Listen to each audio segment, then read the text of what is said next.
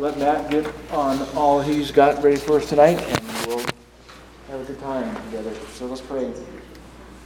Father, we so much need your help tonight, because this is your word and these are your people, and we have many things on our minds. So help us, Father, to get focused tonight on the way that we can best understand your word and to love, begin the step of loving the book of Revelation. Promise of blessing for all who read it. So thank you for that great truth we have, and we pray you'll grant us wisdom and grace in hearing and speaking tonight, and all that you have for us in helping us get into this text. Learn how to study your word and to see how we can discover what your message is to us in this climactic book of the Bible. So we commit this time to you and ask your grace and peace to abound toward us in Christ, we pray. Amen. Amen. Well, good evening, everyone. Welcome. I'm glad to see you all here. My name is Matt Quintana. If I haven't met you before, I've been here at Harvest for about 5 years now. I am currently a student at Multnomah Biblical Seminary over in Portland. And I've been working with Gary for the past few years. Hopefully, Lord willing, one day I will go into ministry myself. And so he has been gracious and kind in training me and preparing me. One of the things that we've been doing together is trying to get me opportunities to teach. And so we figured this would be a good excuse to study God's Word together and give me some time to practice teaching. So bear with me as I test this all out on you guys. As Gary said, this study's not going to just be about studying the book of Revelation. Our goal is more than that. It's to teach us how to study the Bible. And so Revelation will really just be a test case for us as we study the Bible together. If you see in front of you, there's a couple handouts. I wanted to point your attention to one. It's the one that says Revelation Bible Study across the top. I just went back to school, and so I'm getting a bunch of syllabi, and so I thought I would create a sort of syllabus for this course.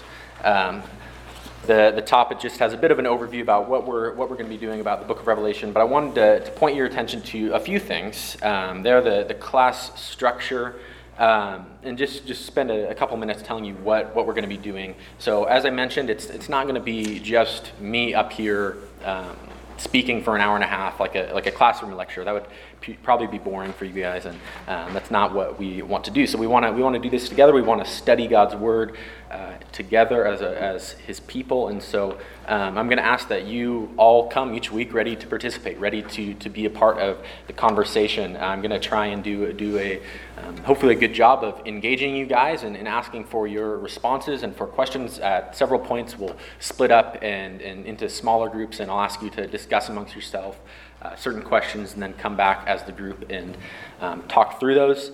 There is going to be some homework, which sounds a bit scary. It's not going to be anything too crazy, and I'll talk about that at the end, about what it will be like. But for starters, I ask that over the next week, before we start next week, that you would read the entire book of Revelation, the whole book, and I ask that you would actually try to do that in one sitting. It sounds crazy.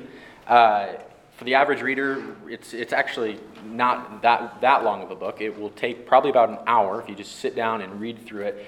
It's really helpful to sit down and read a book through in its entirety. If you haven't done that before, I would really encourage you to do that, whether it's just one of the letters or even a book like Isaiah.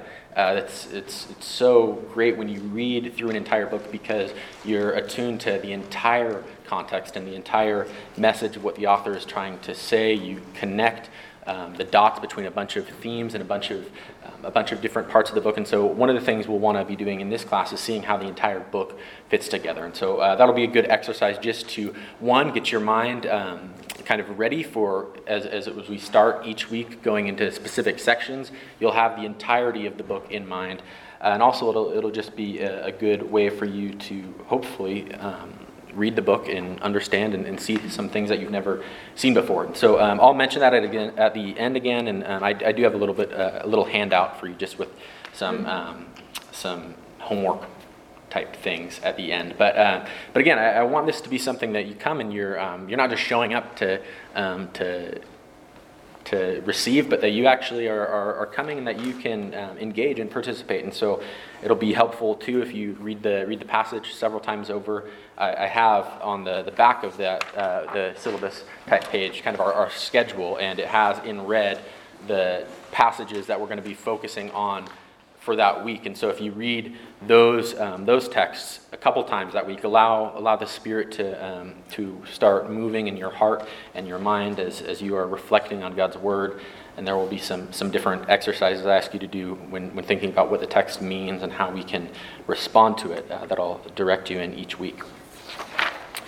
A couple logistical things.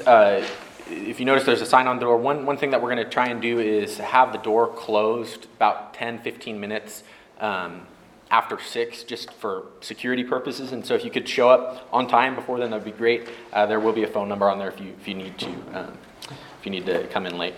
Let's see. There are a few resources that I wanted to recommend, and they're on the handout. First, this is.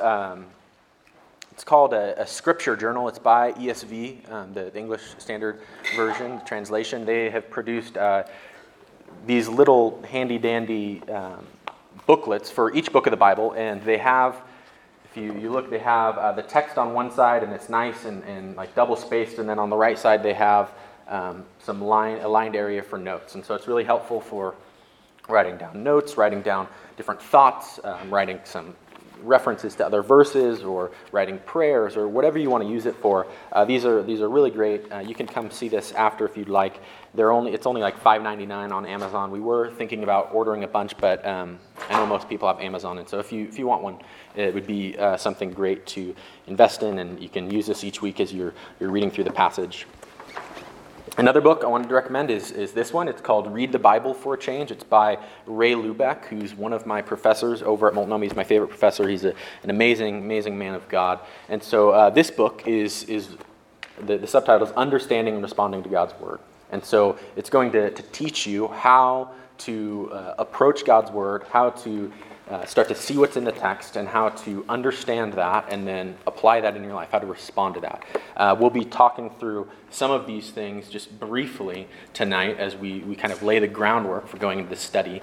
But I commend this highly to you. This book and his methods have changed the way I read the Bible, and because it is the Bible, it's changed my life. And so I'm indebted to him. I love him. He's a great professor, and so I really suggest that if you're interested, you buy this and you read it. It's very helpful. When we're talking about the book of Revelation, there's this little book by a young scholar named Matthew Emerson. It's called Between the Cross and the Throne, the Book of Revelation, and it's just a really short, you can see how thin it is, introduction to the book. It's like 75 pages. You could read it in one sitting. It's really, really small, really accessible. It's written for the average person who just wants to start studying the book of Revelation. And it's really, really great, just giving you an introduction, how to approach the book, and then highlighting some of the major themes in the book. It's really, really great. I read through it earlier this summer and was really pleasantly surprised just with the way that he was able to concisely communicate what the book is saying. I don't know if anyone has ever used a Bible commentary. There's the scholars who write commentaries on books of the Bible or on the whole Bible, but particularly individual books, and they just go through verse by verse and say, what is this talking about? And give you lots of helpful information that maybe if you're not formally trained, you might not have access to. There is a scholar named G.K. Beale, Greg Beale, who has written a 1,300-page commentary on the Greek text of Revelation, and it was so popular and so helpful that they condensed it into Revelation, a shorter commentary, and it's only 500-some pages, which is still really long, but it's really good. This one especially is helpful because it doesn't have any footnotes. It doesn't have any Greek or any reference to, you know, the history of interpretation in Second Temple Judaism, or a bunch of things that are just even over my head, and so it's really helpful. He he is especially keen on the way that John, the author of Revelation, is using and alluding to the Old Testament. And so he's especially helpful for pointing out those types of things. If I was going to suggest one commentary on Revelation that would most align with what we're going to be talking about, Gary and I would both recommend this one by Greg Beale. And then lastly, this is another book that I found this summer. It's called The Heart of Revelation. It's by a guy named J. Scott Duvall. And similar to the little book by Matthew Emerson, it's focusing on the themes of Revelation. He's really just pointing out the 10 major themes that he sees in the book and walking through them. And his argument, or not his argument, but his goal is to show how Revelation is a book that is relevant, it's a book that is applicable, and it's a book that's so important for our lives. And so I suggest this one as well. It's a little longer, but again, it's really accessible. It's not written at like a scholarly level. It's written for the average person who is interested in studying the book. So those are just some recommendations. Those are all listed on the handout there, and I commend all of those to you. Before we begin getting in further, I wanted to start here. This will be important. The title of the book that we're going to be studying is Revelation. You may also hear it referred to as the Revelation of John, or the Revelation, or the Apocalypse. I'm going to call it all of those things. You can call it any of those things. So you might wonder, okay, well, why are we starting here? Why would you start by telling us what the name of the book is we can read? Well, it's because I hear so many people say the book of Revelations with an S on the end. It's not book of Revelations, it's book of Revelation. It's singular, no S. So please do not say the book of Revelations. I have one professor who, if you said Revelations, he would make you get up and run a lap around the building and then come back. You should do that. I could think about doing that if it gets bad. So the book of Revelation.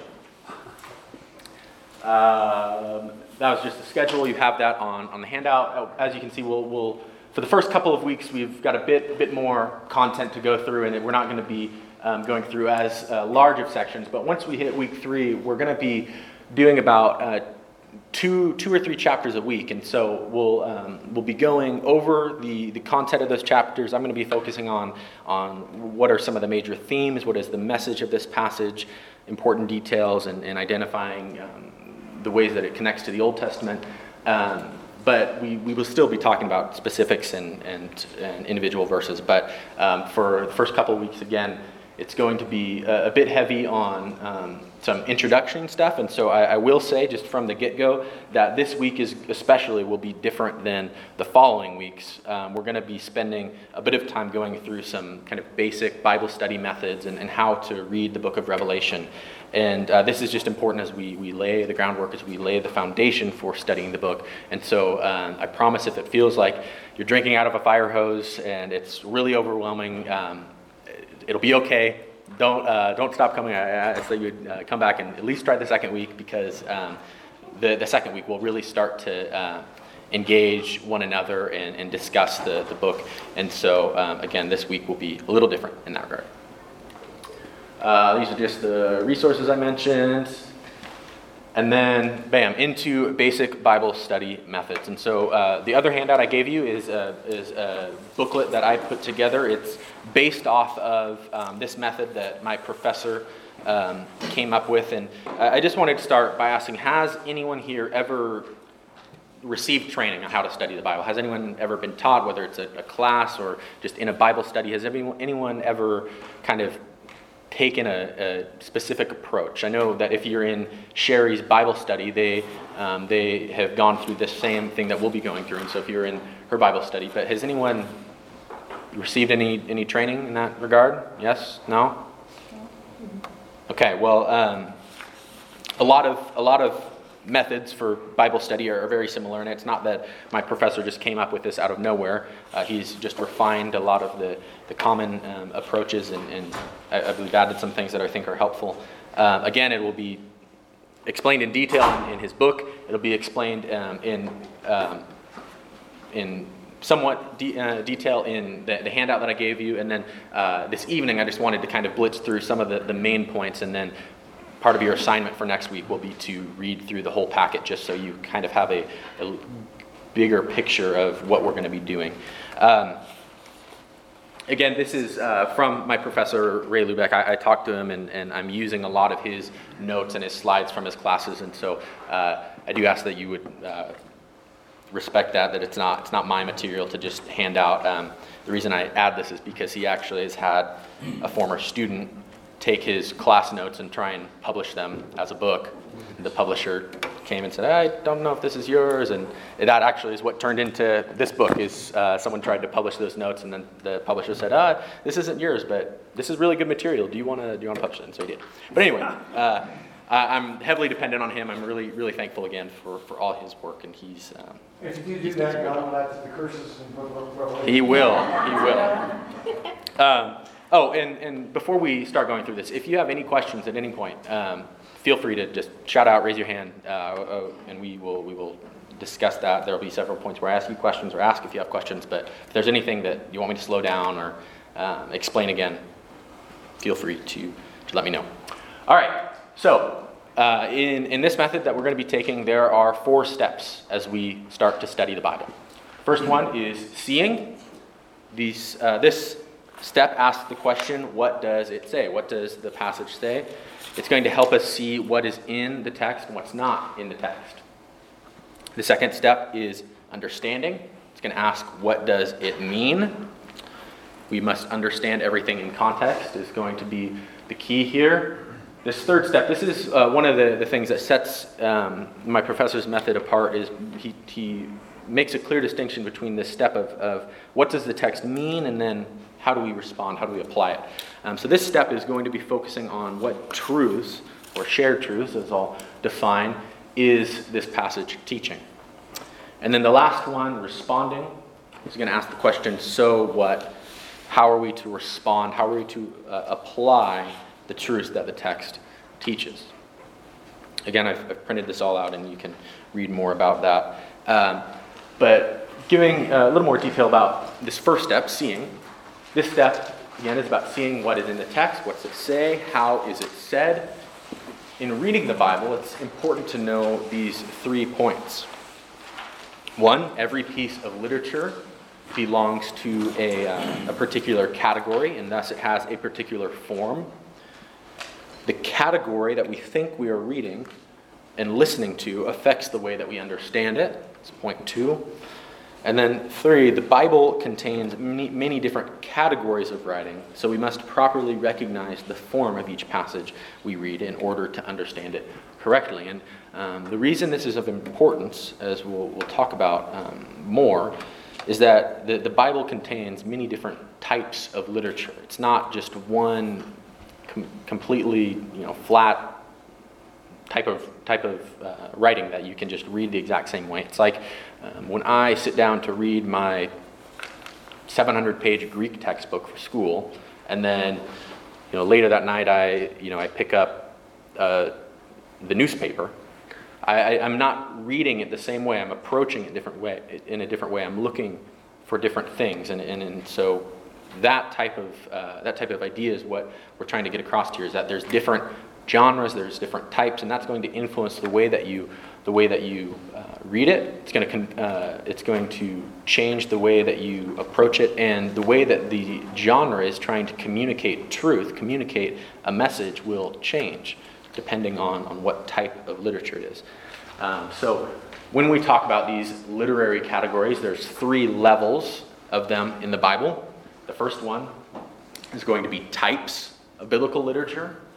So there's 3 of these. First one is narrative. It's going to be a text that makes its primary point by telling a story. There's poetry, which is a text where normal language is modified to intensify its impact. Various poetic devices are used that affect how sentences are structured. There's usually a high concentration of figures of speech. And then lastly, discourse, which is a text that systematically and logically presents an idea or a series of ideas. In the Bible, 43% of the literature is narrative, 33% is poetry, and 23% is discourse. And so you have the majority is narrative, but you also have a good chunk of poetry, which is important because most people don't know what to do with poetry in the Bible, but that's another class. And then discourse, which is 23%. And that's usually where we feel the most comfortable, is in like one of Paul's letters, which is logical, and he's making an argument, presenting a series of ideas. We most often feel comfortable reading that. Sometimes we get lost in the metaphors and everything in poetry, and then with a story, it can be hard to sometimes figure out what is the point the author's trying to say. But that should help you a little bit with some of that, but my professor's book goes into much more detail about how to read each of those types. Next, on the next level, so you have type, and then you have genre. It's kind of the sub-level of that. You have, like I said, genres. And a genre is a recognizable category of writing which follows certain rules and patterns. And so it's just a subset of the type, and it's a type of writing that's going to have certain characteristics. You read one of these genres, and it's going to share characteristics with the other writings of the same genre. There's 7 of these. I'm not going to define all of them. The definitions are in the handout you can read through later for time's sake. But there's 7: apocalyptic, epistle, gospel, prophecy, psalm, story, and wisdom. And then third, we have the forms of biblical literature. And these are another subset. This level is going to take place mostly on the individual words or phrases, sometimes paragraph level. And it's not going to be... If you notice the list that I have, at least, there's not definitions for each one, and it's not like there's necessarily like this is the way this always happens. But with the forms, you have certain different ways that the author might express something. And so, for example, an announcement of birth. You have a bunch of these in the Bible. You have with Hannah, who is the mother of Samuel, with Jesus, of course, with Mary, and with Elizabeth, mother of John the Baptist. And so you have these similar types of forms or patterns that you see throughout the Bible in different narratives, and seeing that similar pattern will just alert you to the smaller level things that the author might be doing. And so those are helpful as you just notice some of those. And again, it's not that there's like a definitive list of these are the only ones that can happen. But as you read the Bible over and over, you just see these ways that the author might do things that is similar to how another author does something. Again, the reason that this is important is because we need to recognize the literary type of the passage so that we know what to look for. If I'm sitting down to read, again, a cookbook, I'm going to be looking for something different than if I'm sitting down to read Lord of the Rings. And so a good way to think about this is like tools that you might take to a job, tools that you have in your toolbox. And so knowing what to do with different genres and different types is going to give you the tools you need to, when you get to a job site, you're in narrative and you're dealing with a gospel, you're going to know how to read that, and then you're going to know what to do when you're reading poetry and it's prophetic. And so that's the idea here, is that you would just be aware of these things and recognize that different types of literature are going to communicate things differently. Another helpful thing to do when we think about this first step of seeing what is in the text is asking the kind of standard news reporter questions of who, what, when, where, and how. And those there's a bunch of examples of that in the handout. And so when you get to a passage, just asking, okay, who is this text about? Who wrote this text? Who is the intended audience here? What is happening in the text? What is the author trying to convey? What is the main idea? What is what is a repeated word? And you get the picture. And so there's some more examples of those. And so this is going to be the first step, where we're really just observing, okay, what is the passage saying? How is it saying it? What is the author doing here? And then that's going to take us into the second step, which is understanding. And so this is going to be seeing the connections between the observations that you've made in the first step and then asking, what does this passage mean? So in light of everything you've seen, what does it mean? What is the author communicating? It's important to note from the get-go that when we're interpreting the Bible, there is almost always only one correct meaning to any given passage of Scripture. The correct meaning of the text is what the author intended to communicate. So when we ask, what does this passage mean? I'm not asking, what do you think it means? What do you want it to mean? What seems most relevant to you? We're asking, what did the author who wrote this text intend to communicate to the reader? Does anyone have any questions there? Do we agree? Is that good? Okay. And maybe for some of you that seems like, well, no-brainer, no, duh. The reason we stress that is because with the rise of postmodernism and all these things, there was this shift where people started saying, no, the author doesn't put the meaning in the text. I put the meaning in the text. It's what I want the text to mean. And so sometimes we still feel the effects of that in our churches. And so we need to be very clear that the text means one thing, and it's what the author intended it to mean. And so when I say what the author intended it to mean, because Scripture is both human and divine, it's a product of human authors writing the text, but also of God, who 2 Timothy 3:16 says breathes into the text. It's inspired. When I talk about the author, I'm talking about both the little a author and the big A author. But what we note here is that the intention is the same. What the human author intended to communicate is what God intended to communicate. There's no, the human author meant this, but he couldn't really know all of it, and so God had this bigger meaning that he meant. No, they both meant the same thing. God meant what the human author said. We good? Okay. Question for you? Yeah. So on the understanding and context, you mentioned context earlier. Yes. What would you typically look at in terms of context? The whole book, or the entire Bible, or extra biblical? That's a really good question. So I think that it starts at the smaller levels of, okay, you're reading a verse or a passage, then you expand to the paragraph and chapter, and then I do think the whole book. I would emphasize too reading in light of the entire Bible, and I think that especially, again, this is another class. I love the Old Testament, or the Hebrew Bible, as I like to call it.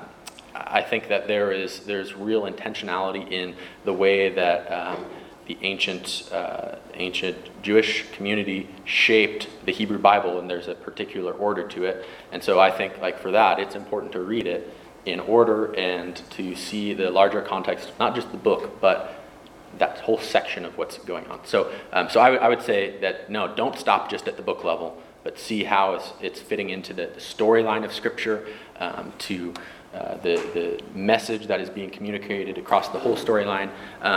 I would say when it comes to extra biblical background, to be frank, I would say that you do not need anything outside of the biblical text to understand the meaning.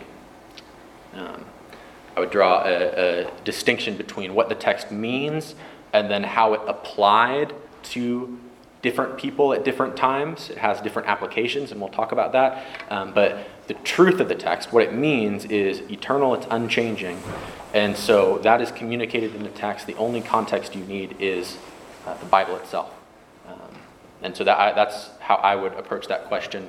I want to emphasize that you can understand God's word. You don't need to, and of course it might be helpful to read what someone who studied it has thought, or to ask your pastor to read a study Bible, but you can understand it. You don't need to spend 20 years and get 3 PhDs in ancient Near Eastern background and Second Temple Judaism to, now I can actually tell you what this says. No, you can read God's word and understand it. So that's what I would want to emphasize. And so when it comes to context, context is key, and the context is really moving out onto the larger level of the entire Bible. Does that help? Okay.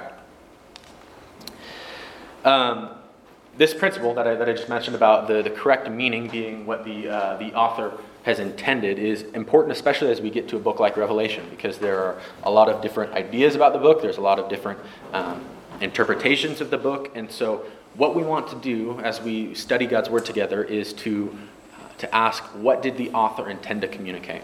If we're coming up with these ideas of what it means today, and it can't have been something that the original author intended it to mean, then it just can't be right. It can't be what he intended it to mean. Yeah, Frank? I would think that sometimes the case is the author doesn't always know what he is communicating. He's communicating what he's being provided by God to communicate.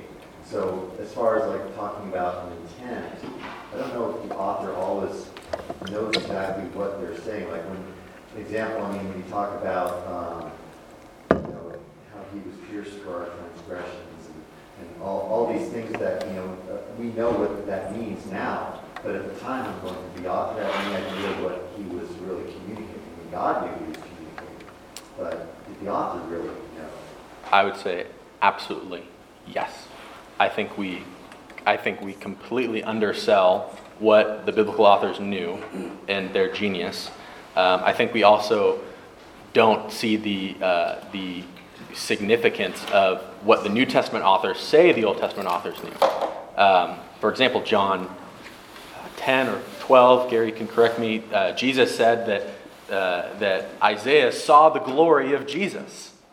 He saw Jesus, and that he wrote about him. Jesus says, Moses wrote about me. You don't believe me because you don't believe Moses. And so I think that we undersell what it is that the authors actually knew. And I would say that they, so when we talk about meaning, it's the universal, the eternal truth that they're communicating. And so the way that, and we'll talk about this again, the way that it applies, the way the exact referent, they might not know.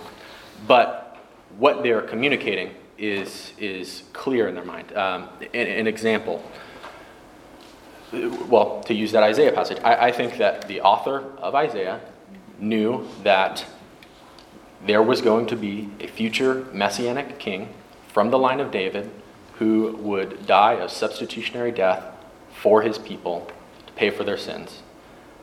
Did he know that it was going to be this little Jewish boy born from Mary and Joseph in whatever year, at this time, in these exact circumstances?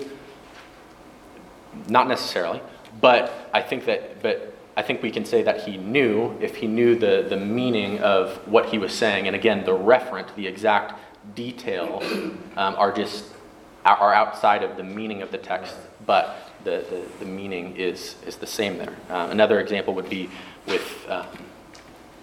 with a book like Nahum. The author, really the main point of the book is that God will judge those who oppose his people. And so did the author know that however many years after he wrote it that the Assyrians would come in and they would wipe out these people in this way, and they would do this to the city and whatever. No, he didn't know the details, but the meaning that of the text that God will bring judgment on those who oppose his people is the same, and he knew that. So the distinction that I'm drawing is between the eternal, what I'm calling the meaning of the text is the eternal truth that the author is intending to communicate. God and the author and the small a human author are intending to communicate. And then we have the referent, which is outside of that. If you think of like a circle, you have the meaning, and then on the outside, a larger circle around it would be the referent or the significance. And the author, I'm saying, always knows the inner circle, and then only God fully knows the outer circle. The human author might know some of the outer circle, but not all of it. God knows the outer circle, but the meaning is the center there. So does that help? Is that? Yeah. Okay. All right. Moving on to the next step, which we've talked about now a little bit, but with sharing, this step focuses on the timeless truth, the main ideas that the original author intends to share with his readers. It's called sharing because in this step, we are seeking to identify the shared truth of the biblical text. And a shared truth is a truth claim that God is communicating, that is, he's sharing with all people of all time, everywhere, through a given passage of Scripture. So, again, this is what I'm talking about with the meaning of the passage, or the shared truth. It's communicated by the author, the human author and the divine author, and it's shared with all people of all time and all places. It's eternal. It doesn't change. And so notice, again, it's eternal. It doesn't change with varying people groups. It doesn't change. Now that we're in the 21st century, this meaning is irrelevant to us. It's timeless. It's universal. It must be equally true and shared between all people of all time. It's not just speaking about one person or one particular church in the past. And then the shared truth of the meaning reflects the same point that the text itself is emphasizing. It is what the author, God, is sharing with us. It's not enough that a statement is true, or that it doesn't contradict the Bible, or that you can find it in a verse. A principle or a shared truth must be something that either is clearly stated or is unquestionably implied as the point the author is trying to make in the passage. And there's examples of that in the handout of kind of poor examples of what you might identify as the shared truth, and some better examples. So that'll be helpful to go through.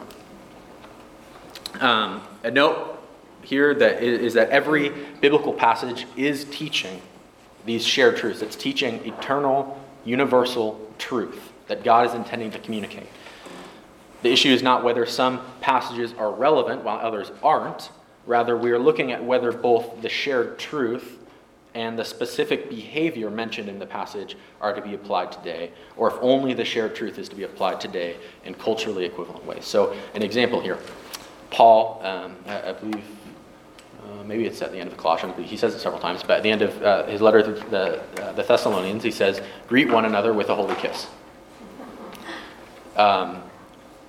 What does that mean? Is that irrelevant to us now? We can just ditch that? Or are we to go around, you see someone on Sunday and you give them a kiss, you give them a holy kiss? Well, the shared truth that Paul is communicating, is that we should lovingly and affectionately care for and greet our brothers and sisters in Christ. And so in 2019, that's not me, walking up to Joel and giving him a kiss on the cheek. It's maybe giving him a handshake or giving him a hug, whatever. And so it's not that we take the meaning and then apply it in the same exact way, but we're taking the meaning. The meaning is the same, and we're applying it in a way that is now culturally equivalent to how it could have been applied back then. Does that make sense? Okay. God's word is relevant, all of it. If you were here, give a quick plug to myself. About a month and a half ago, I preached on this text in 2 Timothy chapter 3 about God's word being inspired and being profitable for several things, and he says, so that the man of God may be complete, equipped for every good work. And so this God's word, it's all relevant for making us more into the image of Christ. All right, the last step is responding. And so here we're going to be seeking to identify what are the implications of the shared truth for my own life, personally and specifically. The truth claims to the Bible are not followed until or unless we respond in ways that are keeping with the author's intention. The Bible both explains and demonstrates that understanding and responding are inseparable. So we need to then, once we've identified what the author's saying, we need to respond in a way that is equivalent to how the author wants us to respond, because when the author is communicating something, he wants you and expects you to respond in a way. And so how do we do that? Again, every single passage is relevant for our lives. And then, as I kind of hinted at, just answering a few questions, though a passage has only one meaning, its application has many different forms. And so the truth claims the author presents are not relative or dependent on the reader, but how those truths affect individual lives will be different for everyone, because we're different. I'm 21 years old, I live at home, I'm not married, I'm in school, how a certain biblical truth applies to me might be different than how it applies to someone who is retired, someone who is raising young kids. It's the same truth, but it's going to work itself out in different ways in our life. And we can still follow it faithfully in the way that the author intended and the way that God intended by seeking to apply it in my own context, in my own life.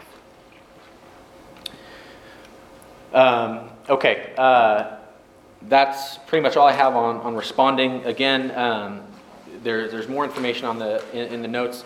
Another thing, I like to call it responding rather than application, which is what a lot of people call it. It's not that application is necessarily bad, but when we talk about application, we tend to think of behavioral things, of what am I going to do? I think the purpose of the Bible, while certainly is to change our behavior and we must do things, it's broader. It's to affect all spheres of our life, our imagination, our thoughts, our attitude, the way that we think and feel, and the way that we live, the things that we do. And so I like the term responding because we respond to the truth of the text. All right, I wanted to move on now then to how to read apocalyptic literature. I mentioned the different types and genres. Apocalyptic is one of the genres, right, that we talked about, and this one, the book of Revelation is apocalyptic, and this genre is typically confusing for people because it's pretty rare in the Bible, so I wanted to spend a little bit of time going through how do we read it and how can we approach it well. And so try and go through somewhat quickly so we can get into the text a little bit, but it'll be important as this will kind of lay the foundation for how we're going to approach the text. Real quick, can anyone tell me what this painting is of right here? 24 elders. Yeah, 24 elders around the throne in Revelation 4 and 5. You see God on the throne and the Lamb who is slain. You have the different beasts. You have the seraphim. John is right there in the middle on his knees. The sea is like glass and flashes of lightning and peals of thunder. It's a beautiful picture. And we will get there in a few weeks when we're in Revelation 4 and 5. So when we're reading apocalyptic, there are several literary features that are going to stand out as common to apocalyptic literature, and they're not going to necessarily be common with other types of genres within the Bible. So, it's esoteric or mysterious. It's going to be a secret, hidden revelation, usually discovered by the human author only through a vision or a dream or an angelic messenger. And so you think of Revelation, that's how it starts. It's the apocalypse that is presented to John by an angelic messenger, or Daniel, or parts of Zechariah. Another big feature is going to be the use of symbols and images. Things, places, and creatures take on symbolic meanings. For example, the statue of various metals, or the four beasts, or the dragon, or the beast in Revelation. They're going to be symbols that take on a certain meaning. Another feature is the use of cryptic and symbolic numbers. There's 4 beasts, or 10 horns in Daniel 7, 7 lampstands, 7 of everything in Revelation, 144,000, number 666, which I'm sure you guys are all aware of. And in apocalyptic literature, time is also divided into numerically significant periods. For example, in Daniel, we have the 77s, or time, times, and half a time, or 1,260 days in Revelation. Another feature is an end times perspective. And so apocalyptic literature focuses not only on the here and now, but also on the future. The past and present are viewed through an eschatological, it's a big word, I'll define it later, or end times perspective. This is seen in several ways. So for one, there's pessimism about this age and the world.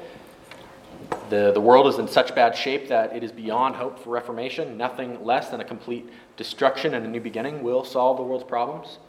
There's belief in 2 separate ages. We have now, it's a time of rampant evil and suffering, and then the future, a completely different time period free from the ravages of evil.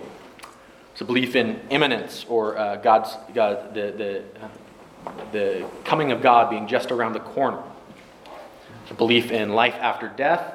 And there's a belief in resurrection, judgment, and rewards for individuals. 5, we have the unity of history. All events in human history are following one predetermined master plan which reaches from the creation and fall to its future climax. There's this view that everything is on this timeline and is going according to God's plan. God is in control of history. Universality. Unlike the other prophets of Israel and Judah, the apocalyptic writers are concerned with all of humanity, as well as the angels, the earth, the stars, and heaven. Here's just a quick comparison when we think of prophecy and apocalyptic. They're very similar, and we'll see in Revelation that the lines tend to blur sometimes. You can't draw too much of a distinction, but when we talk about prophecy, the writer's view is typically things are bad, return to Torah, return to God's instruction. The focus is on Israel and Judah, and then the message to the people is repent. When we get to apocalyptic, the writer's view is things are bad, a new creation is needed. The focus is on the universe, and the message to the people is endure. Another literary feature is a cosmic conflict. The whole universe is caught up in a huge, inevitable showdown. You have the battles, the battle between good and evil, the righteous and the wicked, God and Satan, good angels and evil angels. You also have this view that there will be a cataclysmic end. The world will not become more godly through a gradual process of transformation, but must be catastrophically annihilated and then recreated. And then finally, you have the victorious messianic Son of Man, the one who will triumph over all the forces of evil and establish the peaceful universal kingdom of God, is Jesus the Messiah, the Son of Man. Amen. Amen. So here's a few guidelines for interpreting apocalyptic literature. Apocalyptic draws heavily upon other scripture for its symbolism.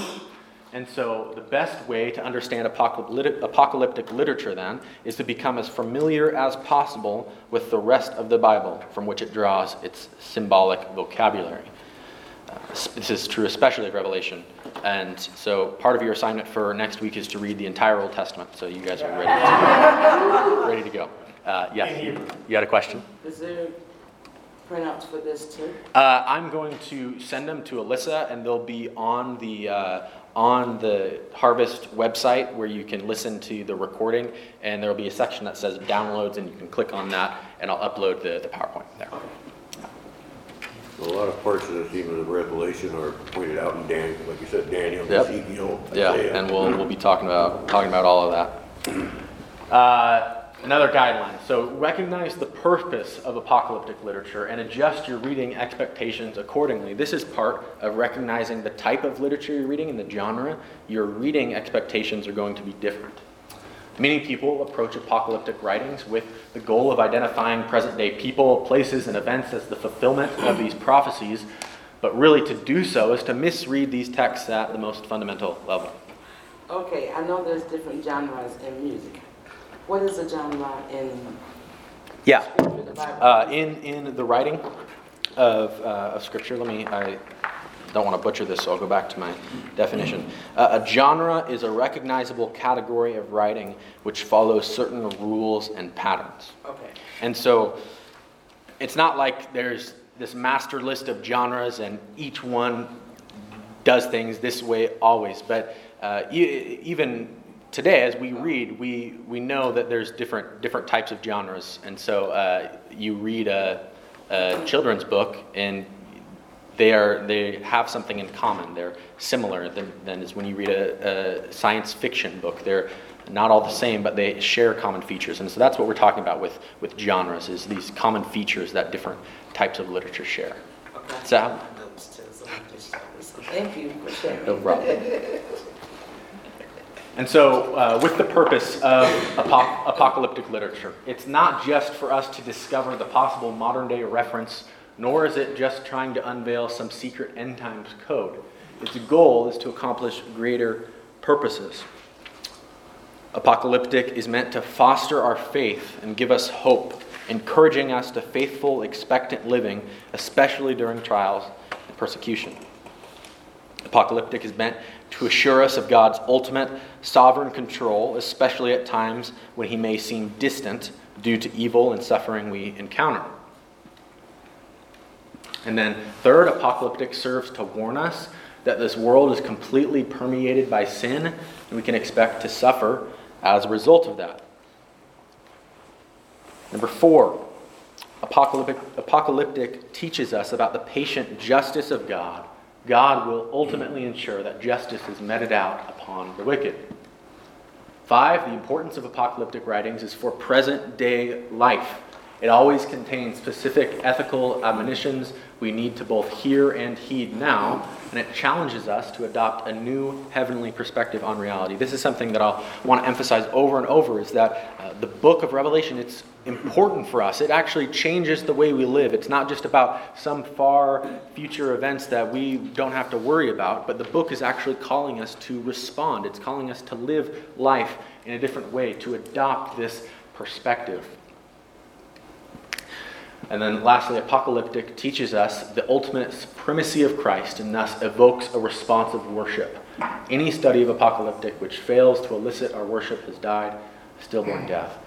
I want to emphasize this too. If you, in your reading of Revelation this next week, you'll notice that at several points in the book there are these hymns, these songs, whether it's by the angels in heaven or the great multitude of the saints. There are these hymns of worship, and they're beautiful.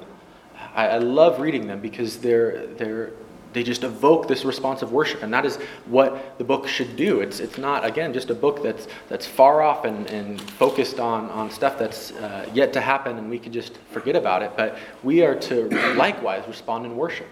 And so I hope that as you read, you break out in worship in your heart, that you read John's encounter with Jesus in Revelation 1, and it just makes your heart sing as you see the beauty of Christ as revealed in his word.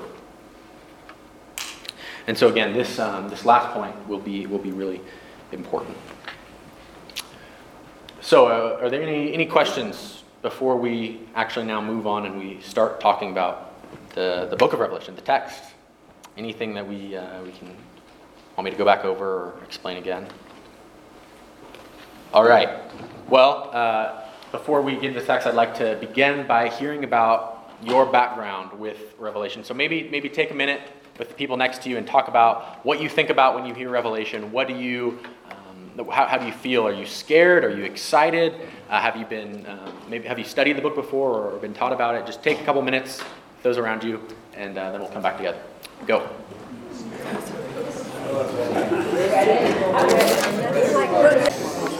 All right. Does anyone want to share about their background with the book? Anyone have any fun stories to share? Don't want to share.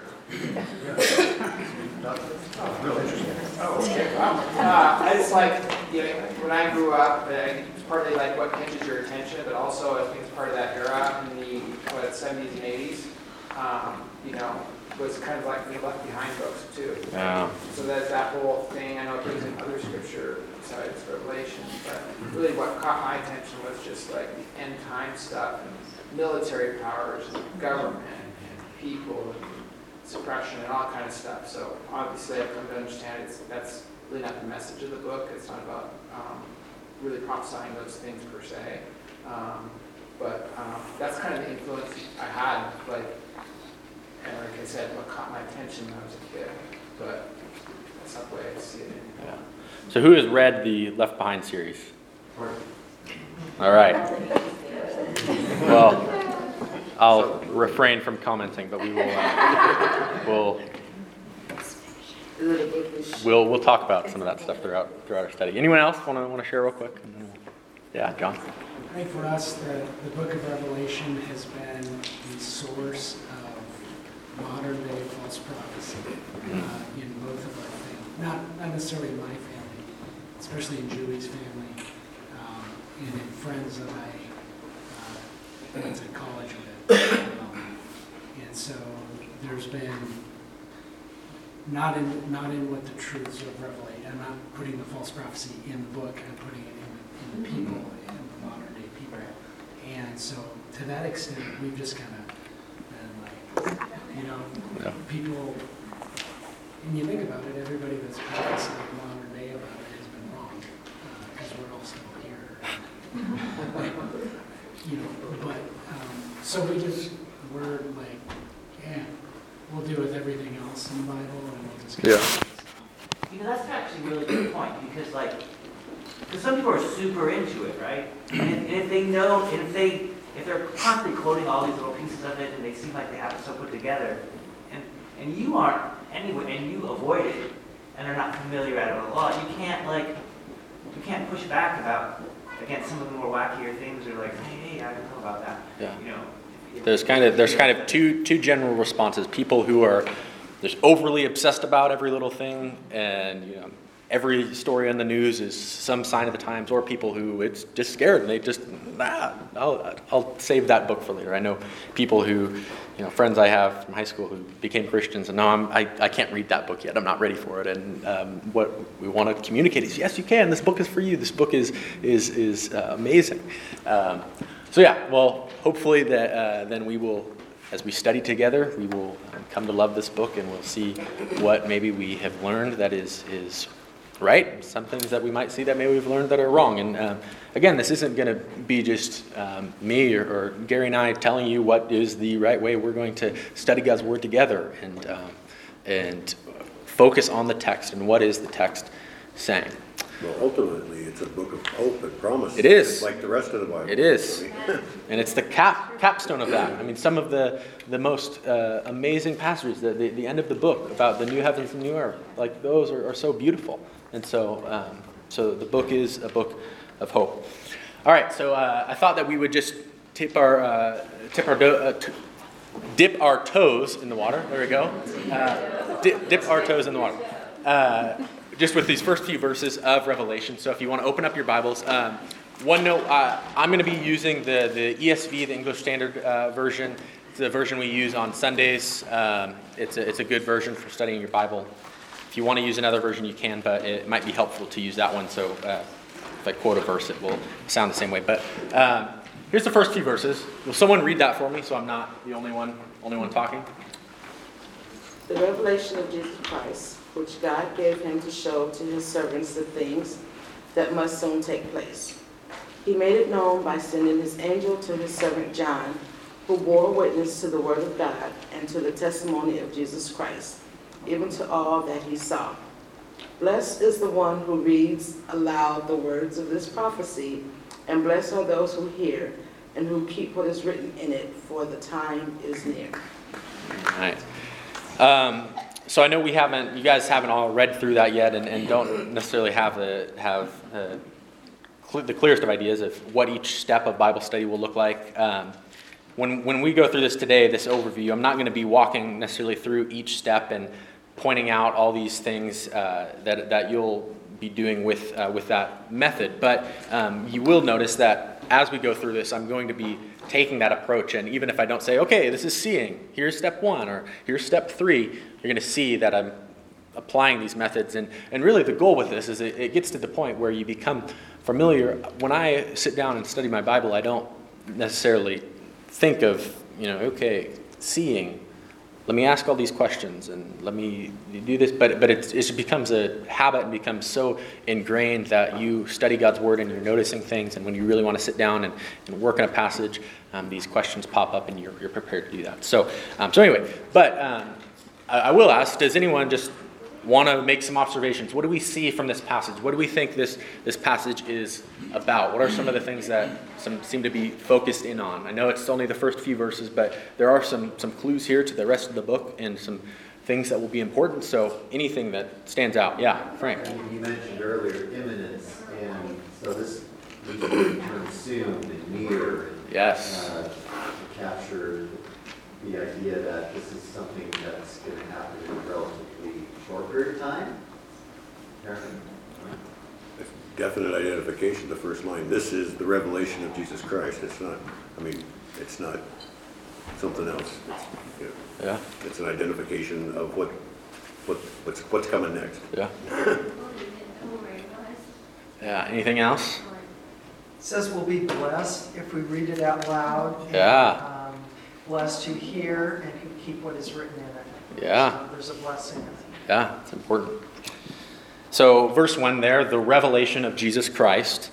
The Greek word for revelation is apokalypsis, from which we get apocalypse. So the apocalypse of Jesus Christ. And that tells us right away, oh, apocalyptic. We're dealing with the apocalyptic genre. The fact that this is the revelation of Jesus Christ tells us that this revelation is from Jesus Christ. Notice something else in these first verses. The revelation says, or the apocalypse was given by God. God gave him, and then he made it known right there. And then it's going to be about what must soon take place. And so these first verses provide us really with significant clues for understanding the entire book. And that are the hymns and the his that you're referring to in those first verses, that's Jesus, right? Which God gave Jesus to show. Which God gave Jesus to show his servants, Jesus' servants, the things that must soon take place. Jesus made it known by sending his angel to his servant John. Yeah. Yeah. So this really sets the stage for the entire book. And so as I've mentioned, understand the Old Testament is going to be imperative for us as we approach this book and as we see what John is doing. The imagery that he is using is almost always drawing from something in the Old Testament. Some have even argued that there's an allusion to every single book of the Hebrew Bible or the Old Testament within Revelation, and there's certainly more in Revelation than in any other book in the New Testament. I went through and did a bunch of stuff. I think there's at least over 500, could be more, could be over 600. There's a lot. So we need to understand the Hebrew Bible. So again, why your assignment is to read the whole Hebrew Bible, whole Testament by next week. Anyway, when I talk about allusions, I do want to define this real quick. So in the Bible, an allusion is a thoroughly intended reference to another text of Scripture, and this can be through the usage of an introductory phrase, like as it is written, where they're going to introduce a quote, or through subtler means, such as a reference to words, phrases, events, figures, and themes. And so, interestingly, John never quotes the Old Testament. There's not one direct quote in Revelation. But he alludes to it, again, more than anyone. And so in some scenarios, the allusion will be so clear that anyone will be able to spot it. In others, it may be a little more obscure. And so this doesn't mean that you have creative license to just, this is an allusion, this is an allusion, everything is an allusion. You have to be able to show that the author was purposely, intentionally referencing another text. And the best way to do this, the most reliable measures for determining whether an allusion you think is there is legitimate, is through verbal coherence or similar vocabulary or style or syntax, the way that the sentence is put together, and through thematic coherence or common themes and motifs that they use. Here's a quote from a scholar, Peter Leithart. You'll see that I always put a picture of the scholar up there, so you have a just a frame of reference. My professor Ray, actually, he always does that, so I stole that from him as well. But anyway, Peter Leithart, a scholar, says, Revelation alludes to or echoes to virtually every book of the Old Testament. It is the New Testament's Old Testament-est book. John paints an apocalypse, and the Old Testament is his palette. I think that's a good picture of seeing that again, doesn't quote, but he just has all these things at his disposal, and what he is painting for us is entirely rooted in the Old Testament. Matt? Yeah.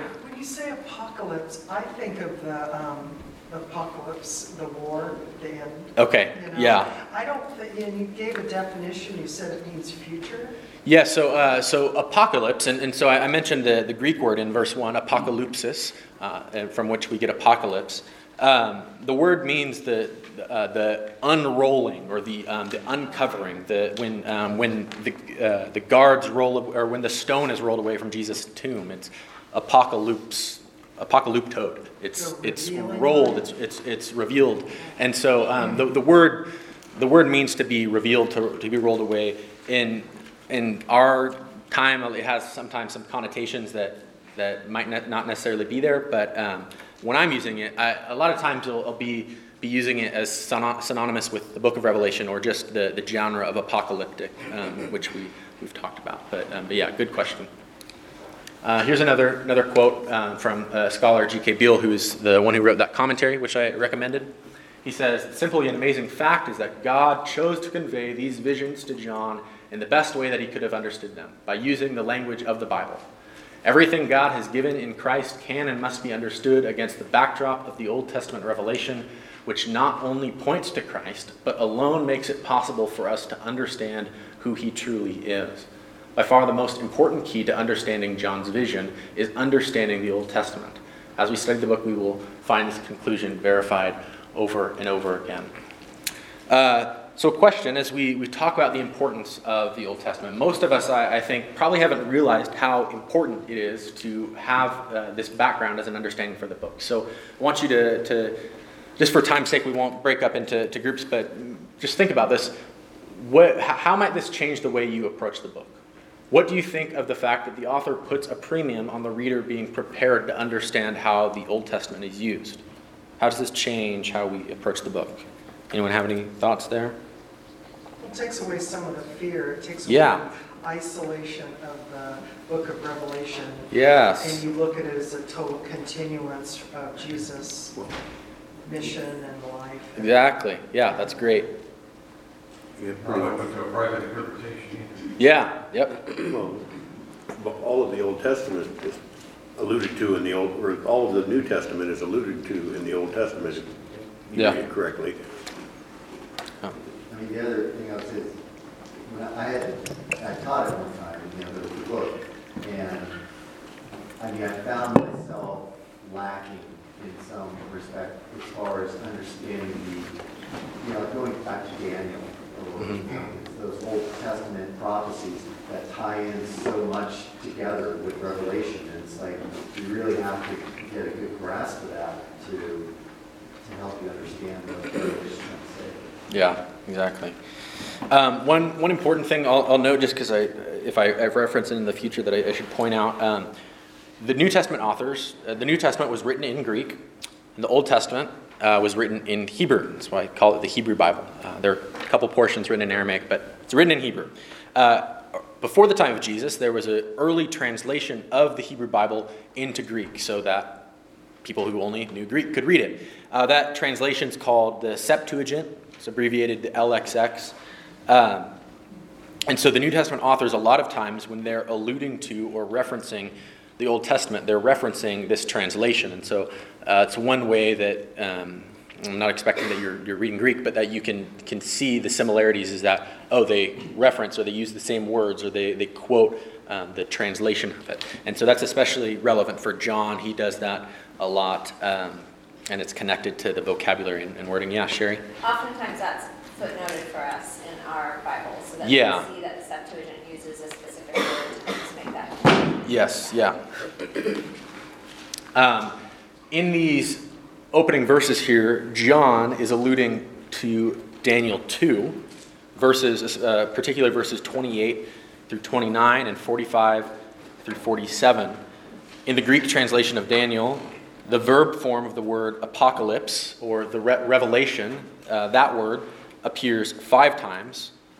The verb make known, which we have at the end of verse 1, he made it known. That appears in the Daniel passage 3 times. And then the word there for, I lost my place.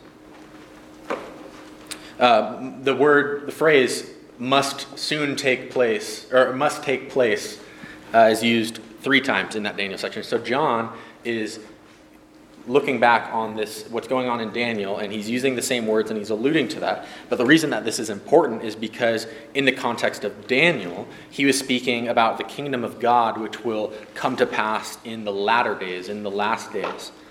What Daniel said would come in the last days, John now says will come soon, he says. Must soon take place. And so this becomes significant for the way that we view the book, which I'll get into. Before we go further, I did want to give a couple definitions just so we have, so we can be using these words. Eschatology, it's a big word.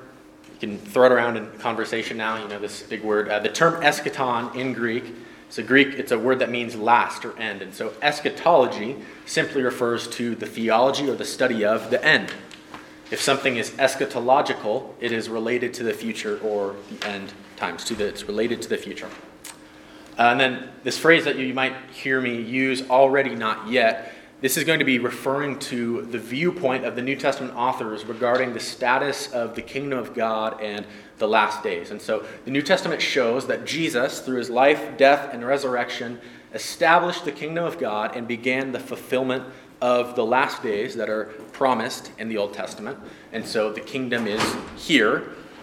But also, according to the New Testament, it's clear that things are not entirely finished, and we await a final consummation that will occur when Jesus returns once and for all, defeating evil and sin and Satan. And so the kingdom is not yet here. It's already, and it's not yet. Does that make sense? Okay, so this is an important view when we talk about the way that the New Testament authors are living and writing. In the setting of Revelation, I'll get there in a minute, the setting of Revelation is set in these last days, which is not only concerned with the future return of Christ. If we go back to this verse, must soon take place, for the time is near. It's not only concerned with the future return of Christ, but it is also containing an element of this already structure where we are in the last days. And because Jesus has came and died and rose again, we are in this time that has begun. It's been inaugurated already. And so Revelation has this view of both, again, noting that the last days began with Jesus' resurrection.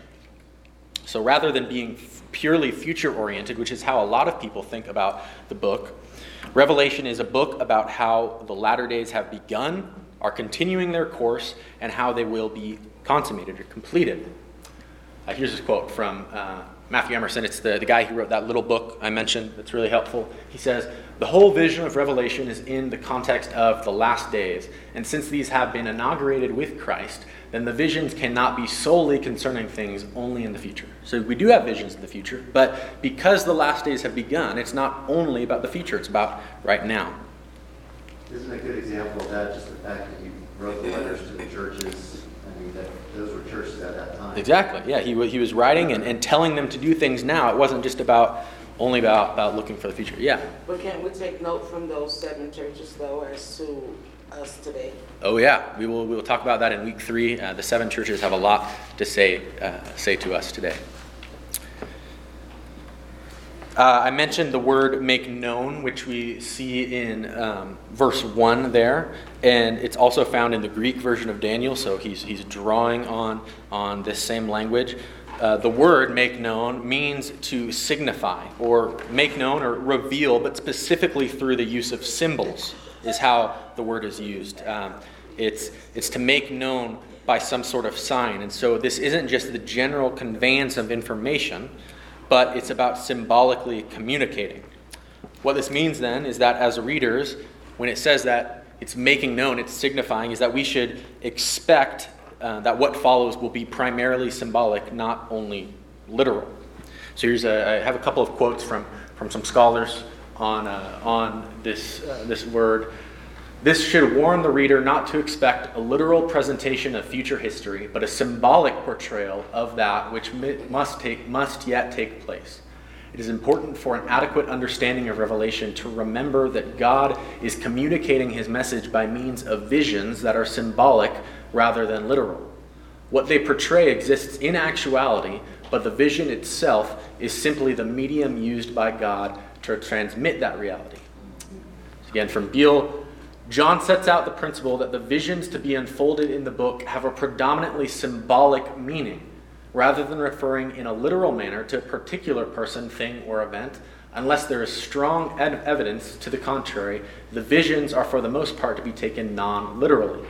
This does not mean that they have no meaning or historical reference, but that the meaning is to be found symbolically and almost always within the context of Old Testament references which run through the visions that God gave to John. So we must distinguish between the vision given to John, what the vision is symbolizing, and then to what the vision might refer. There's always a literal meaning. There is something that the symbol means, but this literal meaning is only found by identifying what is being communicated symbolically.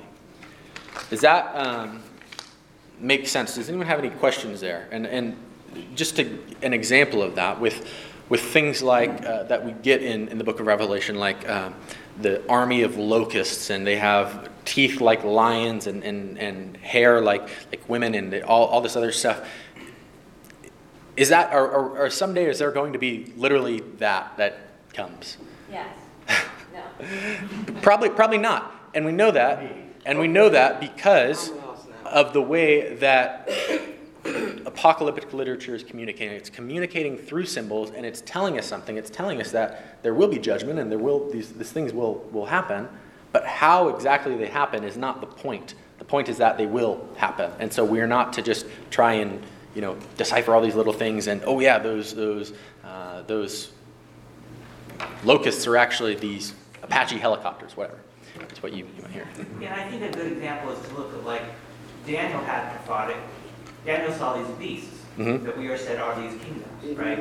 And that they already took place, and we didn't actually see giant beasts rise up out of the world. Yeah. And so John sees these future things, and I think we should take them in the same way that there's some scary things in the future that will probably be interpreted the same.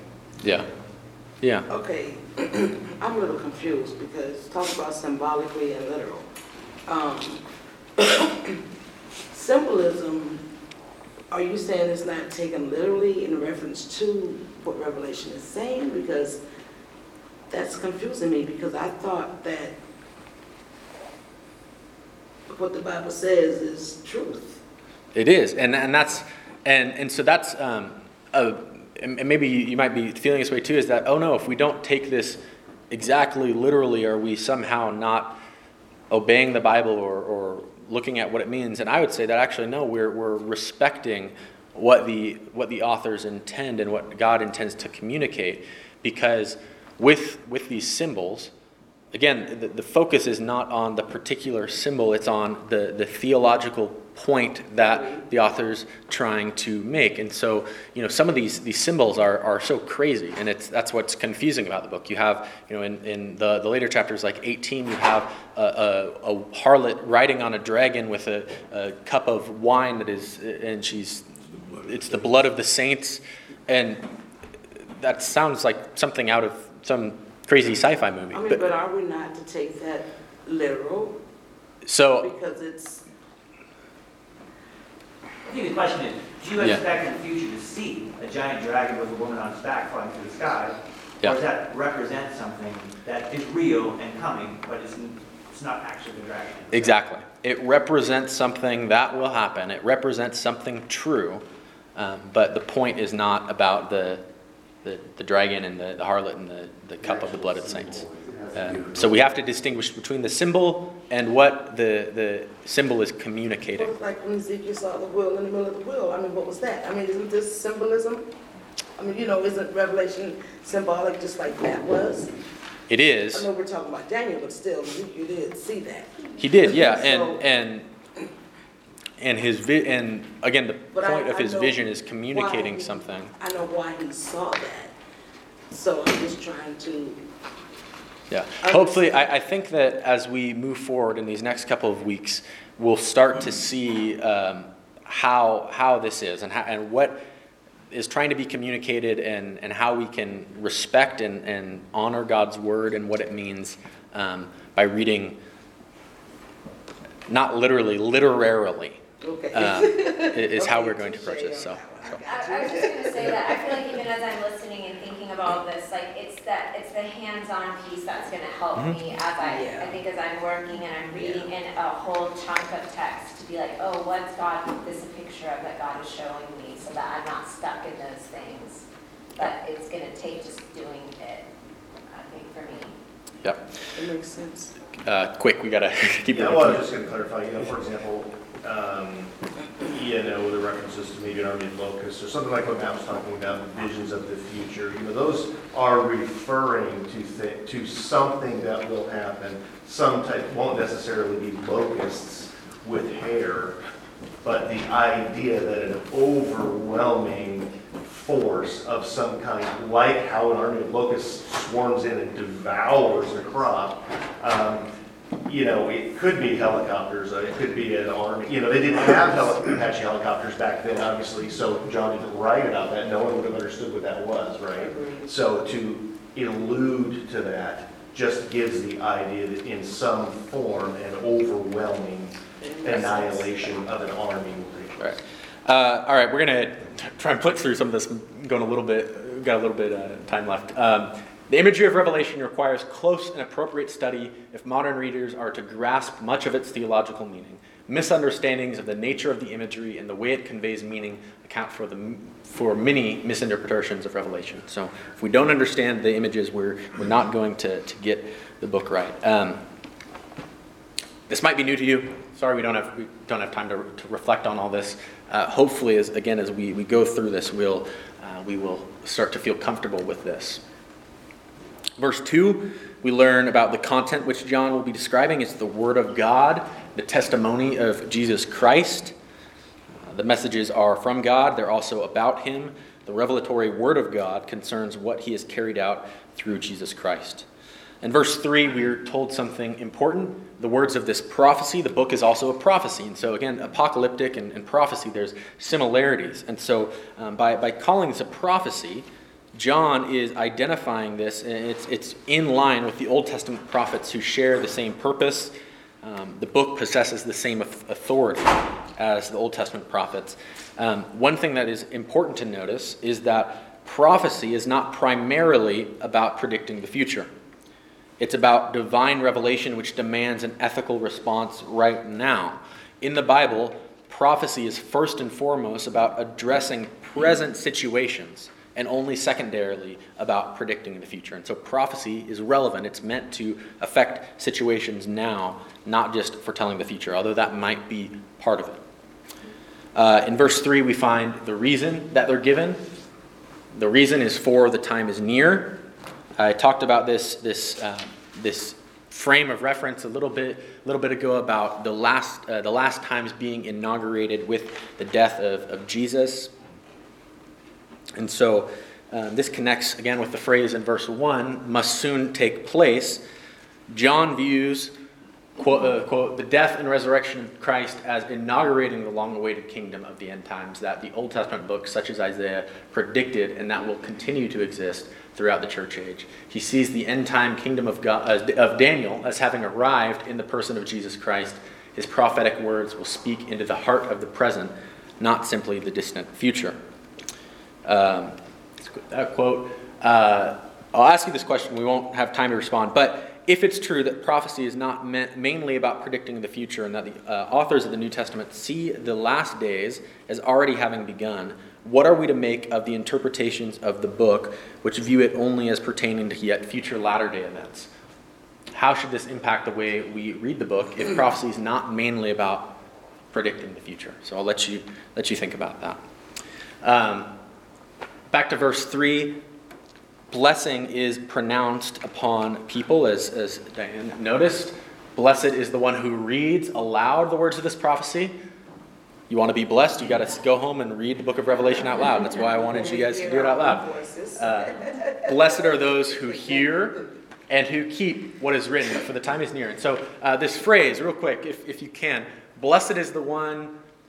Is there anything that you think of, any possible allusions to other places in Scripture? Proverbs? Yeah. Psalm 1. Where the women Bible study leads that in Psalm 1. So blessed is the one who hears. Psalm 1, 1 through 2. Blessed is the one who walks not in the counsel of the wicked, nor stands in the way of sinners, nor sits in the seat of scoffers, but his delight is in the instruction of Yahweh, and on his instruction he meditates day and night. Jesus himself said, blessed are those who hear the word of God and keep it. It's a common theme here. It's quite interesting that God says, that John says, rather, that blessed is the one who reads aloud. All right, we don't think that Revelation would be a book that we would read aloud, and this is written to churches, and so this is a book that was meant to be read in church, and we might not think of that this way, and so maybe we should start. Gary had to dip out, but we should start reading Revelation in church. Not just sidebar here, but it's really good that the Bible that it says that, because when we are taught to read, if we read out loud, we can hear and pronounce in the words they resonate. So that's a good thing. That's not all. Blessed are those who keep what is written in this book of prophecy. I want to focus on that because that is so important. This is really going to set the stage for this book. Blessed are the ones who keep. Blessed are those who obey the words of this prophecy. Again, this isn't just about the far future. We are to live out Revelation now. We are to be impacted by it. And so this is really just an important verse at the beginning of the book. It's paralleled with the phrase at the end of the book about the same blessing. And so blessed are those who read it and who hear it and who keep it. That's really important. Another quote from Beale. You can tell that I really appreciate his work. The message of Revelation, as it unfolds, is not designed to provide fodder for intellectual speculation about the end times, but is rather a series of commands addressed to the present-day lives of all who read it. It's so important because, again, this book is, I'll say this over and over and over, it's not just concerned with the future and we can just forget about it and that'll happen when it happens. No, we are to live in light of what it teaches. Yeah, that's a really good point. It's like I'm tempted to think it's all about the future, or it's about those particular churches and laity or whatever, and it was like their issues. And not those issues are present in every church. They are, yeah, and we'll see. And just to give you a little bit of a preview, no extra charge for in a couple weeks. I talked about symbolic numbers. 7's a symbolic number. It stands for completion. How many churches are there? 7. So I think they're written to actual churches, but the fact that there's 7 churches, it's addressed to the entire church throughout all time. And as you said, I think it really does pinpoint some problems that we still have today and that every single church has to deal with. And so that message is going to be extremely relevant for us.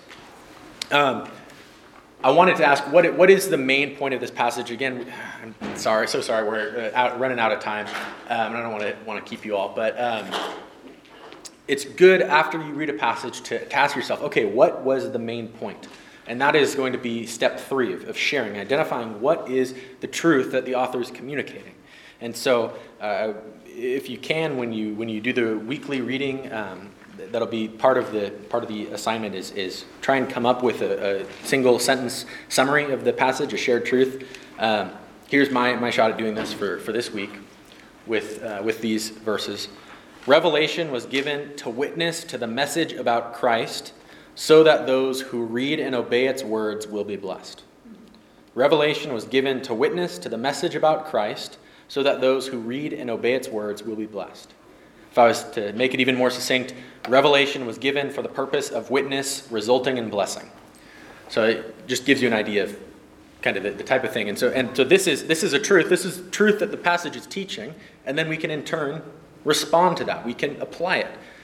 And so how would we respond? Obviously, it's a bit tricky when we have just the first few verses serving as the introduction to the book, but I do think that we can have some ideas of some things that we can respond with. These examples aren't going to be extremely specific, but they're going to help give you some broad ideas. So for one, we can start by reading aloud the words of this prophecy and by hearing it.